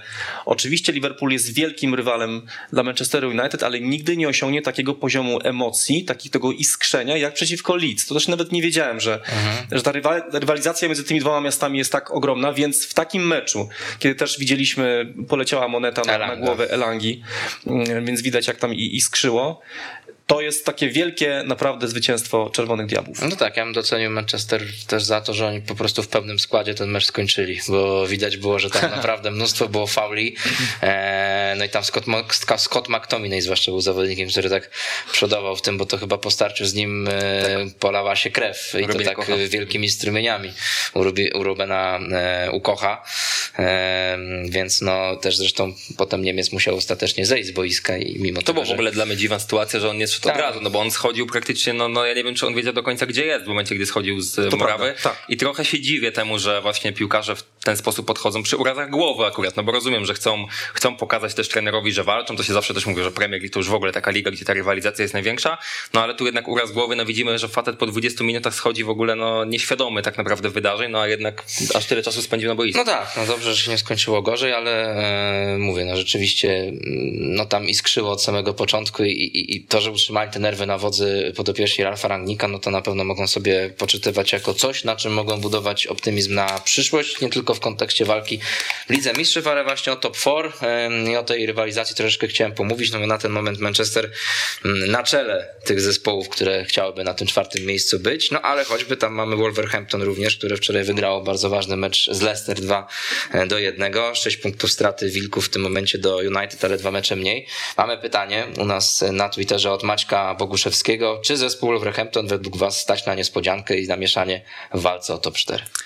No, teoretycznie stać. Ja myślę, że y, Wolverhampton i West Ham to jest ta sama półka drużyn, które nie muszą, one tylko mogą. I, i i kiedyś to nastawienie psychiczne może im się przydać, w tym sensie, że e, naprawdę jeśli one się potkną, nic się nie stanie, a, a, a mogą namieszać. Natomiast e, no, akurat te dwa zespoły wiadomo, no nie, nie są faworytem przez to, jakich mają piłkarzy, jakie mają, jakie mają kadry. Jednak te no, rywale mają tych piłkarzy po prostu lepszych. Ja osobiście uważam, że jeśli chodzi o potencjał piłkarzy, jakich mają, to Manchester United powinien być traktowany jako faworyt. Jak masz Ronaldo, jak masz Pogbę, jak masz takich zawodników, musisz być uważany za, za faworyta, no ale jak będzie to jeszcze, jeszcze się przekonamy, bo, bo wiemy, bo ta tabela wiemy, że jest myląca. Tu przecież Tottenham do czwartego Manchesteru traci trzy mecze, mm, Arsenal traci, traci trzy mecze, Wolverhampton traci dwa mecze. Tam naprawdę jak się te wszystkie mecze zaległe porozgrywają, dopiero wtedy będziemy wiedzieli, kto, gdzie jest tak naprawdę. Mm. To, co według mnie y, łączy wszystkie te drużyny zamieszane w walkę o, o czwarte miejsce, to jest y, z wyjątkiem, z wyjątkiem Tottenhamu, który ma Keina, problemy z napastnikami. Zauważcie, że w West Hamie Antonio się zaciął. Y, w Wolverhampton Raul Jimenez tylko dwa gole. Lacazette w Arsenalu chyba w tym roku nie strzelił jeszcze gola, albo ma jednego. Także generalnie tam, jeśli chodzi o, o pozycję napastnika, jest, jest kłopot. Także tam się będzie działo naprawdę. Tak, no to jest fascynująca rywalizacja, faktycznie biorąc pod uwagę, że aż pięć zespołów tak rywalizuje o, o jedno miejsce, które zostało, no bo nikt raczej nie przewiduje, żeby ktoś z tej czołowej trójki e, spadł poza, e, poza czwórkę. E, no i myślę, że no nie odkryję Ameryki, jeżeli powiem, że ten mecz teraz, który będzie w czwartek bodajże, czy w środę, ale chyba w czwartek, mhm. Arsenal-Wolverhampton, no to będzie E, spotkanie, które nam wiele wyjaśni, jeżeli chodzi o tę tabelę, no bo właśnie widzimy, jakie są różnice w rozegranych meczach, jakie są różnice też punktowe. Arsenal po raz kolejny wygrał e, z Brentford, e, dominując zupełnie to spotkanie. No więc... Właśnie tutaj ci wejdę słowo, bo warto zaznaczyć, musimy o tym Arsenalu powiedzieć. Konrad Kozłowski do nas napisał, pozdrawiamy, bo prawdopodobnie kibicujesz Arsenalowi i e, rzeczywiście w tym sezonie dużo jest też powodów do optymizmu, no bo młoda krew w zespole kanonierów i też ofensywna gra. Czyli jak zwykle Arsenalu nic, ale o człapiącym po boisku Ronaldo i o trzech punktach w Tottenhamu w czterech meczach Tottenhamu z mojej litery. No i owszem, także e, spokojnie, drogi Konradzie, jest Arsenalu, bo trzeba Arsenal pochwalić. Nie, ja dwa zdania mogę Arsenalu powiedzieć, nie ma problemu. proszę bardzo, proszę bardzo.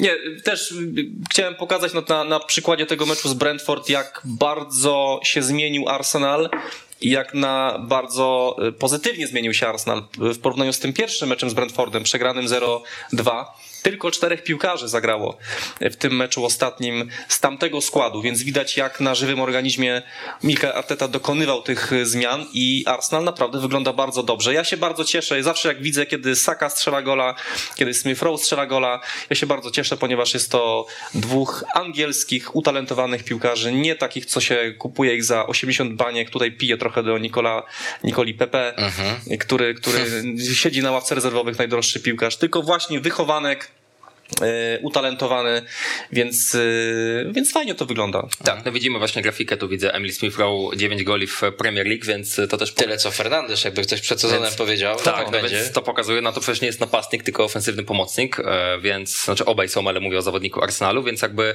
to pokazuje, że, że to jest fajny projekt, no i tym młodym Anglikom na pewno, na pewno trzeba kibicować, w sensie, no, no może nie trzeba, no ale na pewno my kibicujemy, żeby się dobrze rozwijali. Wracając tylko do tego, co, co chcę tylko dokończyć, to myślę, że też ten mecz nam tam połowie czwartkowy kto się może trochę wypisać delikatnie ewentualnie z tej, mhm. z tej rywalizacji o czwórkę, no bo jeżeli Wolverhampton przegra, no to myślę, że no już będziemy powoli ich skreślać jednak, no biorąc pod uwagę, że ta kadra faktycznie nie jest tak dobra jak chociażby Manchester United, no i jak będą też trochę tracić już tych punktów, no już się tego e, uzbiera. Z kolei Arsenal ewentualnym zwycięstwem może e, no, pokazać, że ma, ma spore aspiracje i może z czerwonymi diałami e, konkurować, no bo jeżeli teoretycznie by wygrali wszystkie zaległe spotkania, których mają no aż trzy w tym momencie, no to, to wyprzedzają Manchester United, więc no myślę, że sporo się dowiemy już nawet w tym tygodniu, jakie są ambicje tych zespołów. A taka jeszcze ciekawostka, wiecie co Chris Wood robił w tym ostatnim meczu z West Hamem? Miał, tak, miał, tak. miał, miał, miał, A czujecie? biega za tobą piłkarz i robi miau.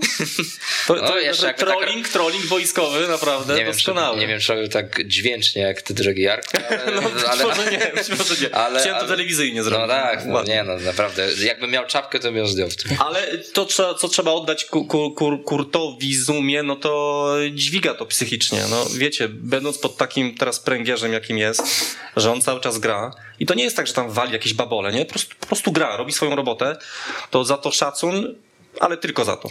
No tak, no, nie robi wielkich baboli na boisku, ale tego nie można powiedzieć choćby o e, Craigu Dawsonie, co prawda ostatnio gol, ale no mm, takie bym powiedział kuriozalne trochę zachowanie obrońców West Hamu. Tutaj Łukasz Owiański bez winy, wcale nie zgadzam koszulkę Łukaszowiejskiej. Prawie wyjął tego gola Prawie wyjął, ale no nie, no to jest kabaret, no to co ten Willock strzelił gola. No wleci piłka i tak wsadził nogę, po prostu wpadło.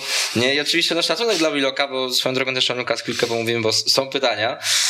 Drużyna, która wzbudza coraz większe zainteresowanie wśród obserwujących nasz program.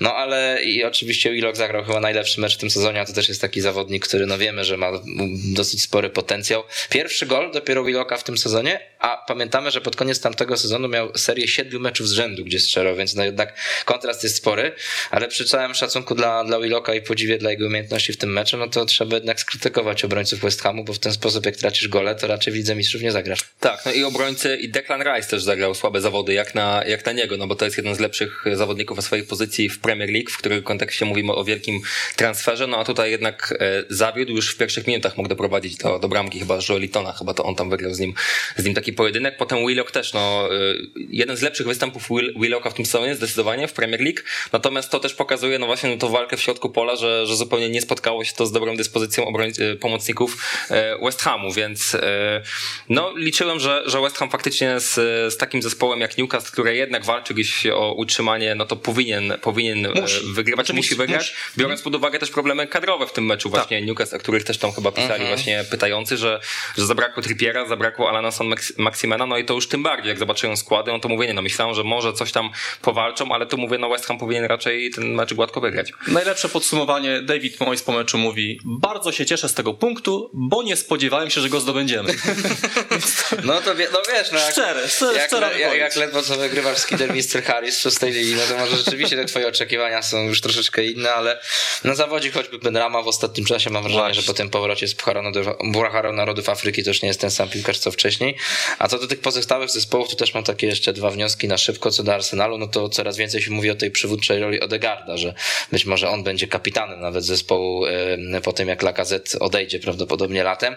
I nawet Arteta już mówił o tym, że rozmawiał ze Stale Solbakenem, czyli selekcjonerem reprezentacji Norwegii, ponieważ w reprezentacji Norwegii Odegaard właśnie jest kapitanem. No i podpytywał go, że jak on tam się sprawuje w tej roli, jakby dlaczego on mu tę opaskę dał, więc no być może rzeczywiście to się stanie. No a druga rzecz, no to obserwowałem wczoraj to spotkanie Wolverhampton i o ile e, trzeba docenić Daniela Podensa za ładnego gola i też to, że no, był dosyć ruchliwy w ofensywie, Ruben Neves strzelił ładnego gola z dystansu, Pedro Neto wrócił w końcu po tych wielu miesiącach kontuzji, to może być akurat taki e, sygnał pozytywny dla Wolverhampton w końcówce, jeżeli on wróci do dyspozycji, no to w defensywie to już nie był taki monolit jak zazwyczaj. Tam oni stracili jednego gola po pięknym podaniu Tillemansa, takim przeszywającym, a mogli stracić więcej. Tam Leicester naprawdę, biorąc pod uwagę to, jakie nie mają problemy kadrowe, to jakoś wybitnie bym ich nie linczował, a zaprezentowali się całkiem solidnie i, i, i no odetchnął. Nawet było po końcowym gwizdku pokazana e, twarz była Bruno Larza, to taki głęboki oddech ulgi, że oni ten mecz wygrali, bo naprawdę łatwo nie było. No właśnie, co do Newcastle, no to też chwilkę możemy porozmawiać, no bo mamy pytanie Kamila, e, czy się utrzyma w naszej opinii, no i też piłkarskie oblicze rosyjskiego niedźwiedzia pyta, ale ja znam prowadzącego tego profilu, wiem, że kibicuje Newcastle. Czy nad Newcastle były odprawiane jakieś szamańskie czary, że w najważniejszym momencie sezonu brakuje Wilsona, Alana i Trippiera? Jak oceniacie długi proces wprowadzania Bruno do składu Srok na ten moment same końcówki? No właśnie, bo to też jest ciekawe, że Bruno Guimaraes na razie ogony. No tak, no ja jestem zszokowany praktycznie tym, no biorąc pod uwagę nawet samą kwotę transferu, która jak wiemy często gra swoją rolę oprócz umiejętności piłkarskich po prostu często e, zwraca ona uwagę i, i trenerzy, menedżerowie kierują się nią przy, przy wyborze składu. No a tu jednak mamy Newcastle, który ma środek obrony właśnie Joe Willock, John Joe Shelby i Joe Ellington, który też został tam sprowadzony nagle przez Ediego Hoła na pozycję środkowego pomocnika. E, więc wydawało mi się, że ten Bruno to wchodzi z miejsca po prostu do pierwszego składu i, i, i będzie tam pierwszym tak naprawdę, od którego się zaczyna budowanie składu, a tutaj Hope przyznaje na konferencji, że on wszystko jest gotowy do gry jak najbardziej, no i po prostu jest zadowolony z obecnej formy pomocników, więc więc Brazylijczyk wchodzi tylko z ławki, więc e, to mnie mocno dziwi. Myślę, że po prostu czegoś nie wiemy. E, I no tak, no, no, no w tym sensie, jeśli ten taki piłkarz nie gra, to znaczy, że może tak naprawdę nie jest wcale gotowy i Eddie Howe tylko tak mówi Koliński na tropie. Tak, tak, tak, tak zrobić jakiś cykl lightowy. Nie będę się po prostu mądrzył. Trzeba było, żebyś pojechał tam pod St. James's Park jak Bogusław Wołoszański. Jesteśmy przed St. James's Park. Dziś wizyta na treningu tego zespołu. Przekonamy się, dlaczego Bruno Guimaraes kupiony za 38 milionów funtów. I wtedy nagle wyjeżdża taki e, obrazek. I te miliony takie. Przepraszam, przepraszam, już nie będę. Tak, więc, e, więc czekamy na moment, kiedy, e, kiedy, kiedy zacznie grać. Natomiast odpowiadając na pytanie Kamila, uważam, że się utrzyma. Też tak sądzę. Tak, ja też jak najbardziej. Myślę, że no, biorąc pod uwagę te transfery, które no, wpasowały się o dziwo, w sensie o dziwo, no nie były aż tak, e, aż tak dobre, jak mógłbym podejrzewać, że będą, no ale jednak wpasowały się do zespołu świetnie. Była ta seria zwycięstw, więc myślę, że no poza tym e, też ostatnio czytałem taki, taki artykuł na The Athletic pokazujący, ile punktów e, potrzeba do utrzymania się w Premier League i to już nie jest ta mityczna granica 40 punktów, o której się, się mówi, no bo Tylko? z roku na rok, znaczy nie było podane dokładnie ile, ale z roku na rok po prostu wzrasta liczba punktów zdobywanych przez czołową szóstkę, e, a zmniejsza się właśnie przed, przez spadkowiczów, czyli po prostu no, nie trzeba zdobyć aż tyle dużo, aż tak dużo punktów, żeby pokonać trzy inne zespoły, które są po prostu słabsze, e, więc wydaje mi się, że no, biorąc pod uwagę, że Newcastle no, trochę tych meczów do końca zostało, więc nawet do tych 40 punktów myślę, że mogą spokojnie dobrnąć, a, a to już na pewno zapewni utrzymanie. Piękno tego programu, moi kochani, polega na tym, że przed chwilą tu stwierdziliśmy, że Newcastle się w lidze utrzyma, ale teraz kilka minut poświęcimy na rozmowę o tym, dlaczego inne zespoły mogą to zrobić i, i, i jakby jakie mają atuty, ale no jest o czym rozmawiać, ponieważ Watford wygrywa za Stonvillą na wyjeździe 1-0, ale przede wszystkim Burnley, no i o Burnley sobie najpierw pomówimy, bo strzeli dwa gole więcej, także tutaj, żeby na taśmę y, znaleźli się wyżej w programie tego programu, no nomen 3 do 0, zwycięstwo Burnley nad Brighton, no sensacja, szok, co tu dużo mówić, no jak Burnley z kimś wygrywa na wyjeździe, to już jest samo w sobie niespodzianka. Strzela trzy gole. Tak, po drugie, robi to z Brighton, czyli z zespołem, który no też przecież w tym sezonie już kilka razy nam się podobał. No i tak jak ty mówisz, Eryk, strzela trzy gole, no ale Wout Weghorst można powiedzieć wszystko jasne, natomiast też przypomina o sobie wiecznie młody, nieśmiertelny, 35-letni Aaron Lennon. Piękna sprawa.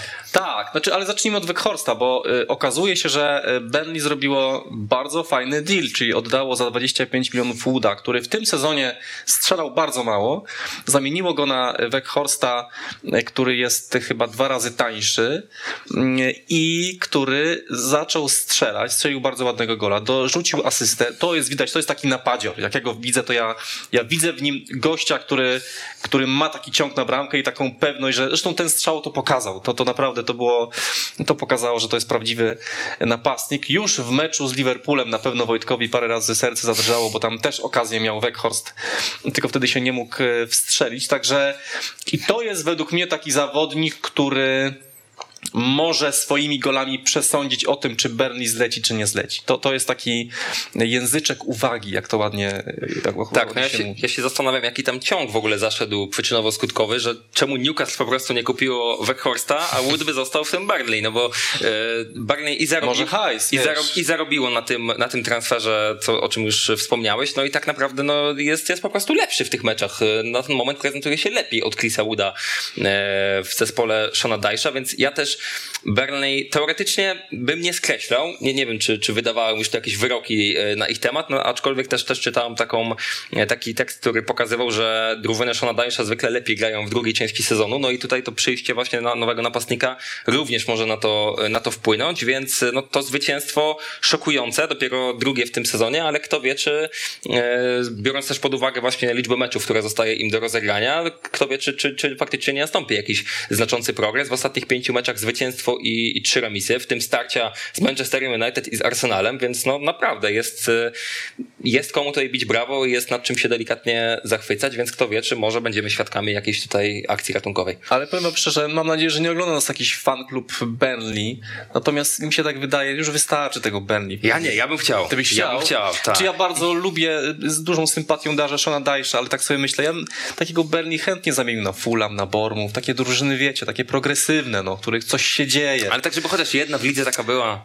Ach, Jarek, no. takie, że ostoja takiej Tak, angielskości. tak. No może, no dobra, to, to niech będzie, ale no jakby, a ty się Wojtek, z, z, do kogo bardziej skłaniasz? Ja- W, w, którym- w którym kościele Kazać jesteś? się, wiesz, Ja się opowiedzieć. dobrze bawię was słuchając po prostu. Nie, ale powiedz, jesteś w kościele Burnley czy nie? ja uważam, że... Kościół Barney. To Nie, jest ząbek, nie jestem świętego- parafii swojego Tak świętego jest. ząbek, tylko Dolkan. E, nie no, powiem tak, no chyba jakaś taka jedna drużyna jako stoj angielskości mogłaby być. No jeżeli, jeżeli, powiem tak, jeżeli by tam Stoke miał duże szanse na awans, to bym się zgodził, że Burnley może spaść i Stoke by wymieniło tę ekipę, e, albo Sunderland, bo to też jakoś tak mi się zawsze kojarzy jeszcze po obejrzeniu tego serialu na Netflixie, że, że to też taka no, robotnicze tam środowisko, Tak, wszyscy tam wiesz, weekend na hot doga z fasolką. Swoją drogą na Twitterze ostatnio tam krążą takie zdjęcia, nie wiem czy was to złapało, takich zdjęć różnego rodzaju przekąsek z, stadionów angielskich, tam nie wiem, są gofry z fasolą po brytyjsku, tam Berton Albion, nie? I takie I oni to jedzą, nie? No ale jak to się mówi, yy, podniebienie to jest sprawa bardzo yy, uznaniowa, dyskusyjna. No skoro to ktoś sprzedaje, to znaczy, że to się cieszy, cieszy uznaniem, ale też są właśnie dobre hot dogi i takie rzeczy, które no pewnie mm, mi by posmakowały, także e, myślę, że taka jedna drużyna mogłaby być, ale no nawet jak mm, e, spojrzymy w tabelę, bo zresztą mamy taką małą ramkę z tabelą też zespołów walczących o utrzymanie, możemy to e, pokazać, no to mimo tego, że Berlin ma 22 mecze, czyli ma mniej niż wszyscy, no to jednak ta strata punktowa jest już dosyć spora i, i takie mam wrażenie, że, że trochę być, może być po prostu za późno, albo może być po prostu trochę tak, że no skoro to Newcastle się ogarnęło, no to na ten moment Tak, ja ale- nie widzę zespołu, który miałby być, znaczy mnie na przykład niepokoi Brentford trochę. Ja chciałem- Brentford tak zaczęło ja rzeczywiście, bo mówiliśmy o tym zespole, że on już jest taki pewny, że super, że był takim świeżym powiewem, a oni ostatni mecz wygrali, no nie wiem, już bardzo dawno temu i, i naprawdę w tym meczu z Arsenalem to, że oni strzelili gola, to, to taki bardziej efekt gdzieś w przypadku w końcówce nie zasłużyli na to i jak oni się może nie ogarną, no to będą tutaj jeszcze zamieszani, no bo nie wiem, Leeds, Everton, mimo że Everton ma cały czas tą chwiejną formę, no to ja nie powiem, że Everton spadnie, no, no, no, No nie. właśnie, słuchaj, bo widzieliśmy tą grafikę tych pięciu zespołów, natomiast właśnie ja mam taką teorię, że Everton i Newcastle, mimo że są tymi pierwszymi bezpiecznymi na ten moment e, drużynami, no to kompletnie nie biorę pod uwagę, że one by, by spadły. No Newcastle na tyle, kolokwialnie mówiąc, się ogarnęło w ostatnich tygodniach, że, że sądzę, że tu już będzie w miarę spokojnie, no i Everton po prostu sobie tego nie wyobrażam. Mimo, że gra nie przekonuje, no to jednak i transfery, no i też powrót po, po kontuzjach, takie ustabilizowanie pierwszego składu, zatrudnienie Franka Lamparda, no nie widzę kompletnie tego, żeby Everton znalazł się wśród trzech najgorszych drużyn Premier League. Natomiast co jest dalej? Właśnie Leeds i Brent- Brentford, a tam są różnice raptem jednego czy dwóch punktów, więc e, biorąc pod uwagę te mecze do nadrobienia, no i to właśnie Brentford przegrało sześć z ostatnich siedmiu meczów Premier League, więc to jest zupełnie katastrofalny bilans, a jakie oni mają trzy ostatnie mecze? Być może jakiś zespół przekręca, natomiast wydaje mi się, e, kolejności też dobre nie powiem, ale są tam Newcastle, Barney i Norwich, więc jakby... O Jezu, to tam będzie... Więc, więc słuchajcie, jeżeli oni dalej utrzymają tą, tą taką tą formę, Tendencję. e, tak, tendencję e, porażek, no to nie dość, że będą sami stać w miejscu, no to dadzą punkty rywalom. I to już może spowodować, że oni nagle z tego 14 to się przesuną na 16, a potem kto wie, czy na 18 miejsce. Z kolei Leeds United, no również, również słaba dyspozycja w ostatnich tygodniach.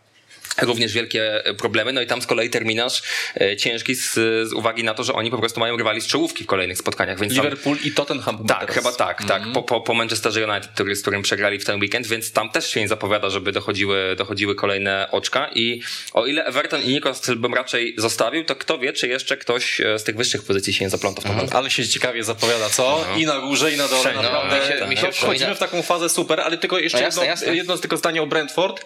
Christian Eriksen. Za tydzień podobno już zapowiada Thomas Frank, że, że być może będzie debiutował. No tak, no w nim się upatruje jakieś nadziei na poprawę tej sytuacji w ofensywie, natomiast oczywiście przy całym szacunku do, do Eriksena ja chciałbym, żeby tak się wydarzyło, no bo życzymy mu dobrze, ale jednak tak patrząc na to chłodno, no to, to to jest takie trochę krótkowzroczne, albo można powiedzieć niekoniecznie idealne rozwiązanie, jeżeli ty nadziei upatrujesz zawodniku, który nie grał, który w ogóle nie wiadomo co będzie z jego formą, zdrowiem, no i to ma być ten twój zbawca, no to była piękna sprawa, ale no na miejscu kibiców Brentford też miałbym z tyłu głowy takie, że to się może nie udać. Wiesz? A, wiesz co, a, teraz, a teraz, teraz ja się zastanawiam, to też mi tak teraz na momencie wpadło do głowy, czy gdyby Brentford było na powiedzmy strefie spadkowej w momencie zatrudniania czy podpisywania kontraktu z Eriksenem, to czy wtedy by się na to zdecydowali?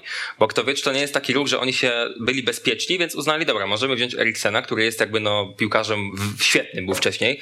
Nie wiem, nie wiem, czy wybitnym, nie wiem, czy to, to takie słowa możemy używać, no ale świetnym piłkarzem, który miał przeszłość w Premier League. E, mówiliśmy o tym, jak, jakie ma otoczenie właśnie Duńczyków w, klubie, więc on by mógł się tam odbudować i to by mogło być tak i dobrze odebrane i generalnie mógłby wpłynąć na grę zespołu. Natomiast kto wie, czy gdyby byli w strefie spadkowej, to, to by się zdecydowali, no bo jednak faktycznie jest to trochę niewiadoma, jedna wielka no niewiadoma. No ale oni nic nie tracą, pamiętajcie. To nie jest tak, że musieli na niego wydać parę milionów. Mi się wydaje, że dogadali się na jakąś tam zarobki, no nie wiem, nie, nie, nie, nie doszły mi żadne ale informacje. Pewnie, tam... to nie chodziło o hajs, mówiąc kolokwialnie. Tak, nie chodziło tak, o hajs tak. i też nie sądzę, żeby, żeby oni naprawdę widzieli w nim jakiegoś zbawcę. To chyba chodzi o to, że to jest sytuacja win-win. Piłkarz potrzebuje klubu, więc my, my mu damy miejsce, a on być może nam pomoże, ale nie jest tak, że to się nagle wszystko będzie opierało na Eriksenie. Mhm. Ja w to nie wierzę. No dobrze, słuchajcie, no była taka też historia, to się może przypomnieć, bo bodaj sezon 2010-11, kiedy ostatni dzień sezonu i tam cztery zespoły walczyły o utrzymanie. Chyba Blackburn, Wolverhampton, Birmingham i Blackpool i wtedy pamiętam, że Blackpool grał ostatni mecz sezonu z Manchesterem United na Old Trafford, który już świętował mistrzostwo i tam nawet w pewnym momencie prowadzili 2 do 1. Charlie Adam takiego gola z rzutu wolnego strzelił, no ale przegrali 2-4 i spadli, tak samo Birmingham tam wtedy zleciało, a Blackburn i Wolverhampton się utrzymało, więc wydaje mi się, że jest tutaj potencjał na, na, na, podobną, na podobną historię w ostatnim dniu sezonu, no tym bardziej, że no właśnie Watford też jest ekipą, która tu nie zamierza się poddawać. Stary Lis wykiwał e, młodego tutaj adepta, Roy Horson, który przez pół roku, cudowne pół roku dla kibiców Liverpoolu, prowadził Stevena Gerrarda, kiedy właśnie był szkoleniowcem e, drużyny z Anfield. Wygrywa na cztery mecze w Premier League e, Watfordu, dwa razy czyste konto, więc no zauważalna jest poprawa. E, no i nic tylko pogratulować Watford, natomiast Aston Villa też ma problem, no bo ostatnio porażka z Newcastle, taki remis z Leeds, więc tutaj pierwszy taki delikatny moment kryzysu ekipy Gerrarda. Tak, no Watford, no o ile wygrał, to już też powiedziałeś kilka słów o tym, więc nie wiem, czy, czy jest sens, żeby tu jakoś to, to rozwijać i, i gdzieś o szerszeniach rozmawiać, natomiast Aston Villa to jest właśnie moim zdaniem e, przyczynek do, do jakiejś krótszej dyskusji, no bo Steven Gerrard oczywiście, no wszyscy raczej zareagowali pozytywnie i, i w Birmingham i ogólnie wśród fanów e, Premier League, jeżeli chodzi o, o zatrudnienie właśnie Gerarda. Natomiast no się okazuje, że tutaj są problemy, że on dostał naprawdę świetnych zawodników. Oprócz tego, że w niego, w nim jest pokładana duża wiara, no to dostał i Coutinho przecież, którego, którego musi e, odbudować. No i ten Coutinho wykazał jak najbardziej w tych pierwszych występach e, gdzieś skłonności do tego, że faktycznie może wrócić do tych, do, do formy z czasów nawet może Liverpoolu. Kilku innych dobrych zawodników, no wiadomo, jest Buendia, świetnie się rozwija Jacob Ramsey, więc generalnie wszystko się układa tak, tak po myśli. Brakuje jakichś wielkich kontuzji w szeregach Aston Villa, no a tutaj są kolejne porażki. Nie wiem, jak to wyglądało w ostatnich spotkaniach, więc może tylko e, zerknę. Źle wyglądało. Trzy ostatnie, trzy ostatnie mecze, właśnie dwie porażki tak. i, i remis, więc e, no jest to taki mały kryzys. No oczywiście nikt nie mówi o tym, żeby Gerarda teraz zwalniać, no ale on musi, jednak no, wymagamy od niego i, i pewnie w klubie wymagają od niego zdecydowanie lepszych wyników. Takiego piłkarze przede wszystkim nie, utrzy, nie potrafią utrzymywać koncentracji odpowiedniej przez cały mecz, bo w ostatnich siedmiu meczach wypuścili 8 punktów z pozycji prowadzącego w spotkaniu. To jest jeden problem. Drugi jest taki, że ciągle Gerard nie wie, którym napastnikiem ma grać. I, obaj napastnicy zawodzą. I masz Watkinsa, masz Inksa. Wydawać by się mogło, że masz super komfort i w ogóle powinieneś sobie mm, zrobić drinka z parasolką i tylko patrzeć, jak grają, a, a tu wcale tak nie jest. I też zauważmy, że to jest dwóch napastników, którzy grają inaczej, bo Inks to jest taki piłkarz typowo, żeby dostać piłkę w polu karnym, wykończyć akcję. Watkins z kolei to jest taki zawodnik, który lubi rozegrać, cofnąć się, przetrzymać piłkę. I teraz Gerard wybierając któregoś z tych piłkarzy, sam musi się zdecydować na który system gry chce się zdecydować, a to nie, nie, nie, nie zawsze jest e, proste.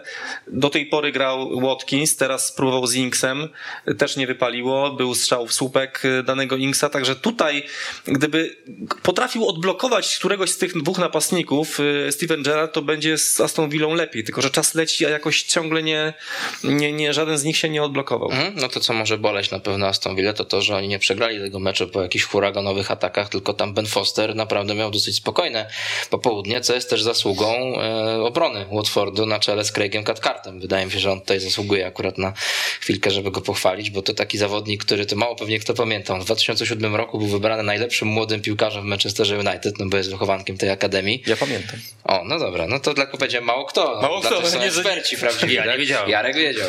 E, ten, no i potem funkcjonował gdzieś tam w tym angielskim futbolu, ale raczej nie powiemy o nim, że zrobił jakąś wielką karierę, natomiast miał tutaj swój duży moment. No i też wielkie są nadzieje związane oczywiście z Ismailą Sarem, czyli zawodnikiem, którego nie było, był na Pucharze Narodów Afryki.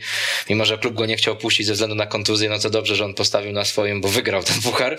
I, i jednak ostatecznie tam w końcówce parę minut y, w dwóch chyba meczach na Pucharze Narodów Afryki zagrał Ismail Lasar. No i tutaj też dośrodkowania, asysta przy golu Denisa, czyli innego piłkarza, który tam był skonfliktowany w związku z tym Pucharem Narodów Afryki. On ostatecznie nie wyjechał. E, No ale Roy Hodgson bardzo kulturalnie, elegancko zachował się po tym meczu. Stwierdził, że to, że ja pokonałem Gerarda, to nie znaczy, że nie wiem, to jest, tam będzie jakimś złym menedżerem. Pamiętam go właśnie z boiska. Wiem, że ma takie cechy, które sprawią, że kibice Aston Villa jeszcze będą mu wdzięczni za wiele rzeczy i mocno trzymam za niego kciuki. Także co klasa, to klasa i na pewno będziemy się temu wszystkiemu przyglądać. Rozmawialiśmy o Watkinsie, no to to jest dobry moment, żeby przejść do segmentu fantazy za chwil kilka, no bo Oli Watkins to jest e, zawodnik, w którym nadal ja pokładam swoją wiarę, więc możemy zacząć od mojego ja składu. go, kurczę, Będziemy mieli e, z głowy 57 punktów. Oczywiście miałem Trenta, także też przeklinałem Jurgena Kloppa. E, wstawiłem Alisona i byłem zły, jak e, strzelili gola piłkarze Norwich, ale potem ta asysta troszeczkę ukoiła tutaj e, bóle. E, Denis też fajnie, że strzelił tego gola, no bo to nie było wcale takie oczywiste. Tierney'a szkoda, no bo Arsenal wiemy w końcówce stracił gola i to takiego, gdzie no trochę Brentford nie zasługiwało, ale gol to gol. No i takie 57 punktów, powiem tak, mogło być gorzej, mogło być lepiej. Mogło być lepiej tak jak u Huberta Nowickiego, którego skład też mamy. Za moment powinniśmy go zobaczyć. Tak, no ja wziąłem.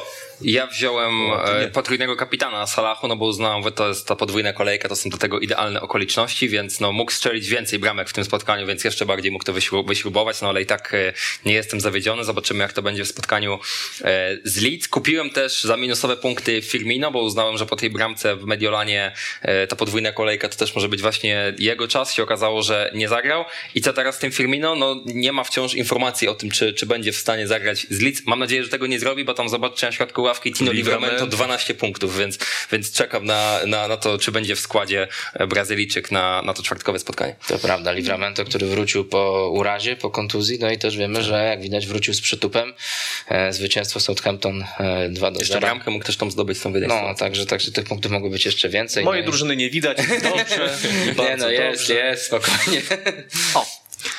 Słuchajcie, no to tak jak już zapowiadałem, zmieniłem kapitana. No, no naprawdę nie spodziewałem się, że Harry Kane wyskoczy z dwoma golami przeciwko Manchesterowi City.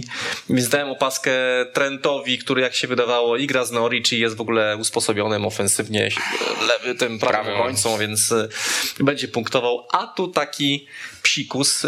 Ja w ogóle z, mm, zorientowałem się od dawna mam problem, słuchajcie, z napastnikami. Naprawdę angielskich napastników jest, jest bardzo mało. Tak, jest bardzo mało i gdyby taki Kane nie strzelił, no to patrzcie, jest, jest ten Watkins, jest ten Tonej, który, który nie gra. I chciałem nawet Toneja sprzedać i, i wziąć sobie innego napastnika i naprawdę uwierzcie mi, ciężko jest znaleźć angielskiego napastnika, który by... No bo choćby w Leeds. Bamford nie gra, No tak? Który Tak, był no taki właśnie. wyróżniający się. Tak, tak, tak, więc naprawdę to, to, to jest, y, mam bardzo trudne Może zadanie. trzeba taką zasadę, na przykład pozwolimy czy Szkota jakiegoś wziąć. Znaczy, nie wiem, tam jakiś ten, ale tak na szybko. Szkocki napastnik teraz? No dobra, w sumie, w sumie to też, ale może irlandzki jakiś jest, nie wiem, dobra, Shane Long chyba jest z Irlandii, strzelił gol ostatnio. No, może ci Shane'a Longa pozwolimy, ale będziesz miał tylko tą Ja bym wolał egipskiego, szczerze mówiąc. Możesz wziąć kogoś spoza Anglii, jest tylko nim Shane Long. I teraz twoja decyzja, czy korzystasz z tej furtki. No i dobrze, zobaczmy skład lidera naszej ligi Fantazy Premier League kanału sportowego. Cały czas jest to Łukasz Komorowski, fan Manchester United and Solskjaer Baskier Hesłonyc, oczywiście legendarna nazwa, finał w Barcelonie, wiem o co chodzi. No i też potrójny kapitan, wcale się nie dziwię, bo zdecydowanie to była lepsza okazja niż ja, kiedy wziąłem Salaha po prostu na zwykły mecz z Brighton i on tam jeszcze nawet gola nie strzelił w dziesiątej kolejce, kiedy było 2-2. No fajna to obrona, tak? Tu widzimy, że jeszcze każdy z tych zawodników ma mecz do rozegrania i to trochę ratuje Łukasza, no bo ani Aleksander Arnold, ani Tierney, ani Robertson, ani White no nie, nie mają tych wyników jakichś spektakularnych, ale mogą mieć, także wydaje mi się, że ten dorobek Łukasza jeszcze się poprawi. E, no i cieszymy się, że są eksperci wśród nas, że się powtórzę w naszej lidze, ale to warto podkreślać, że znowu Łukasz jest pierwszy, jeżeli chodzi o Polaków, także utrzymuje się e, na tej całkiem wygodnej grzędzie, jakby to powiedział Sir Alex Ferguson, chociaż on powiedział troszeczkę gorzej, no ale tu wiadomo, próbujemy parafrazować słowa legendarnych ludzi, czasem lepiej, czasem gorzej, częściej gorzej. To wszystko, jeżeli chodzi o program Football Bloody Hell. Hubert Nowicki, dziękuję bardzo. Dziękuję bardzo. Jarek Koliński również dziękuję. Wielkie dzięki. Ja nazywam się Wojciech Piela. Trzymajcie się, do zobaczenia, do usłyszenia. Dajcie łapkę w górę dla tego programu, jak wam się podobał. Jak wam się nie podobał, to też dajcie, to będzie nam trochę mniej smutno. Do zobaczenia.